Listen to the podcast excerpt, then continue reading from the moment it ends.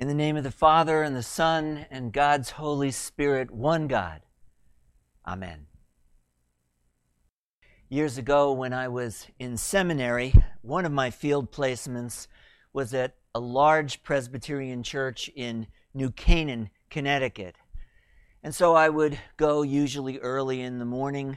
I would teach Sunday school, help with worship, and then in the evening run a couple of youth group meetings. Well, one Sunday night, after a long day's activities, I was driving back to my apartment in New Haven. It was fairly late, and I was more than a little tired. So I had the radio cranked up about as high as it could go to just keep from falling asleep. The announcer on the radio was playing this musical game with his audience. And even though by that time on Sunday night I'm not much for games, um, I found myself playing along. It was a mixer game in which the DJ would play two different instrumental melodies simultaneously, and we as listeners were supposed to sort out those two different melodies. Now, I'm not the most musical person in the world, but I don't have a tin e- ear either. So I thought I will have no problem with this. And sure enough, with each pair of melodies, I could pick one of the tunes out almost instantly. But that was as far as I could get. No matter how many combinations he played, no matter how hard I tried, I just couldn't hear that second melody. Finally, after he had repeated this scenario several times, the announcer came back on the air. He said, Well, I'm sure that many of you have had little trouble picking out the first melody, but far fewer of you have been able to pick out the second. I felt affirmed and um, at the same time patronized, really simultaneously. He said, Let me give you a clue. Most of you, once you know the first melody, you try to hear the second by blocking out the first, pretending as though it weren't there. You've heard how well that works, so now try this. With the next pair, once you've identified the first tune, instead of trying to block it out, stay with it. You might even hum along. If you do, there is a good chance that the second tune will reveal itself. And sure enough, as soon as I stopped trying to block out melody number one, that second tune broke right through. I share that story with you today because I think uh, around this time of the year, we often play a very similar game.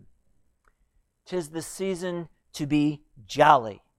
And at Christmas time, we want to hear that joyous melody. Every commercial we see on television, every tune we hear on the radio, not to mention our own internal alarm clock, keeps telling us that this, above all times of the year, we have to be happy. And yet, on the other hand, somewhere in our unconsciousness, we know that there is another melody playing in our lives. Uh, a melody that is more melancholy and sad, and at this time of the year, it can feel almost like, like a pile of mud that splashes up on freshly fallen white snow. COVID.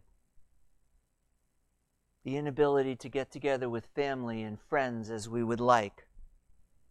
Financial worries. The hospital room. Despite all the well intentioned staff never seems more stark than it does at this time of year.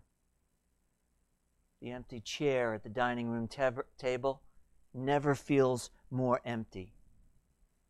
Unresolved family tensions, uncertain plans for the future, all of this may be put on the back burner for a short time, but they are never too far from our experience in this season. At Christmas, we want so desperately to hear that joyous melody. Not just to hear it, but to feel it. But as the announcer explained, the more we try to block out those other tunes, the less likely we are to recognize the joyous melody that wants to break into our lives. So often, we criticize the world for trivializing Christmas by making it so commercial. And of course, it's a legitimate criticism. But the church and all of us must share that guilt whenever we trivialize Christmas by making it nothing more than a sentimental story, a warm feeling that glows inside of us like the flame of a candle, but is just as quickly blown out. For the Christmas story is beautiful. We should allow ourselves to get caught up in all of the magic and the mystery of angels and shepherds and wise men. But it is also the story of a world that was filled with fear and sadness and uncertainty, and how the love of God became alive right in the midst of all of that. I mean, just think about it our travel plans uh, may be changed for this year. But can you imagine having to travel not by plane or by train, but by foot or on the back of a donkey all the way back to your home of origin to be counted in a census, to have to pay taxes, to be enrolled in the military? I mean, how do you think Joseph, blue collar carpenter Joseph, how do you think he felt? About this time in the story, knowing that all of his blueprints for the future, the hopes and dreams of all the years, had been blown up, blown away by this child who was born who was not his. You think your stepfamily has issues? Or what about Mary? Would you be jolly if you had to take a treacherous journey on a donkey only to find yourself giving birth in a faraway town, far away from your family, in a filthy, unprepared animal shelter? Mary, do you have a Beaumont doctor? When you stop and think that this was not just an ordinary baby, this was the Son of God, the implications are staggering, really. Don't misunderstand me. Uh, I'm not advocating that all the warmth and the joy be taken out of Christmas. Um, deep down, I'm as sentimental and as mushy as, well, at least many of you. But if Christmas is only about the sentiment and the merriment, if it's really just an escape from the real world, then certainly we are missing the most important part of the story. Comfort. Comfort ye, my people, says your God. You know, Isaiah wrote those words in the 6th century BC to a people who were living in exile in Babylon. By the rivers of Babylon, we lay down and wept, says the psalmist. People who had lost their jobs, their homes had been foreclosed, their temple was not only empty, it was destroyed. They were cut off from their loved ones. In the wilderness, prepare the way. In the wilderness of your life. Not the places where you are secure, but the places where you are afraid, where you are confused and uncertain, the places where you feel out of control or disappointed, where you feel guilty and in need of forgiveness in the wilderness, prepare the way. Every valley shall be lifted up, every mountain and hill shall be made low. You know that if you look at a topographical map of the Middle East, in the journey from what was Babylon to Israel, there are no major mountain ranges. There are no Grand Canyons, which is to say that the real obstacles are not geographical, they're spiritual.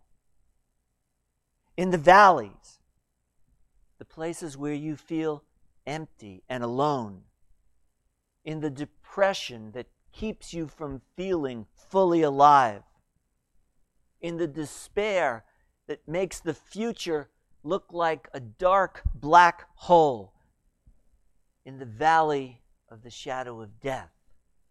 Prepare. And on the mountaintops, those seemingly insurmountable walls, all the grudges and the grievances that we have built between ourselves and others, between Jew and Muslim, between Republican and Democrat, the real mountains and the molehills that we make into such. Prepare. And did you notice? This is not a suggestion, it's a promise. The prophecy is not in the conditional tense. It's not, if you get ready, the Lord might come. But the Lord is coming, so pack your bags and get ready. It's in the imperative. Every valley shall be lifted up, every mountain and hill shall be made low. The glory of the Lord shall be revealed. In his letter to the Romans, the Apostle Paul, in words that we more often associate with Easter than Christmas, the Apostle Paul writes, I have become convinced that neither death nor life will be able to separate us from the love of God in Christ Jesus. Because Paul knew that it is not only life's ultimate challenge, death, but also all of the suffering and the loss and the grief along the way that threatens to cut us off from God's love. Paul knew that if Easter is God's answer to death, then Christmas is God's answer to life. He knew that if the Christmas story is going to be really good news for people, it would have to be more than just a sentimental story, something that we pull out once a year and then just as quickly pack away with all of the other decorations. It would have to be a real story about real life. And the good news is that no matter how we are feeling, God is breaking into our lives. Emmanuel, not where we are strong, but where we are weak. Not because we love Him or even believe in Him, but because He loves and believes in us that much. Not because we are feeling joyful or Christmassy, but because He wants to be with us precisely where we are hurting. Because those who don't need to be saved have no need of a Savior. In the wilderness, prepare the way of the Lord, for the promise is sure and spoken with words that every Motowner should understand. Ain't no mountain high enough. Ain't no valley low enough. Ain't no river wide enough to keep me from getting to you. Merry Christmas. Amen.